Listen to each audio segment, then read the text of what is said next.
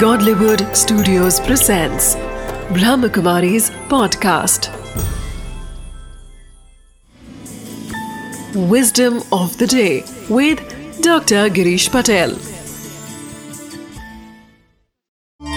नमस्कार जैसे कि कार के गैरेज में जाकर के कोई मैकेनिक नहीं बन सकता है ऐसे ही सदैव याद रखो कि मंदिर मस्जिद चर्च गुरुद्वारे में जाकर के आप आध्यात्मिक नहीं बन सकते हैं।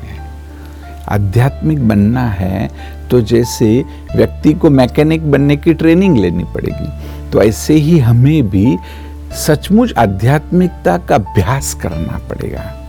और आध्यात्मिकता बहुत ही गहरी चीज़ है। वह एक विस्डम है अपने आप में।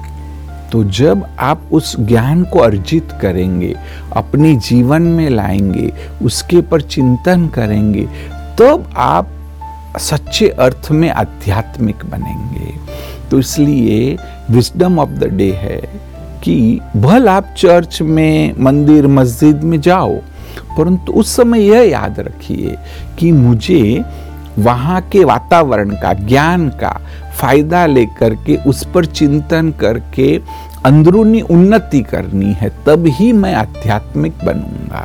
Wisdom of the day by going to the temple mosque और church you do not become spiritual spirituality is a way of life hence it needs to be practised you need to turn inwards rather than outwards. Spirituality is an art of living. That requires training. The place of worship can be used to understand and deepen the experience of spiritual concepts.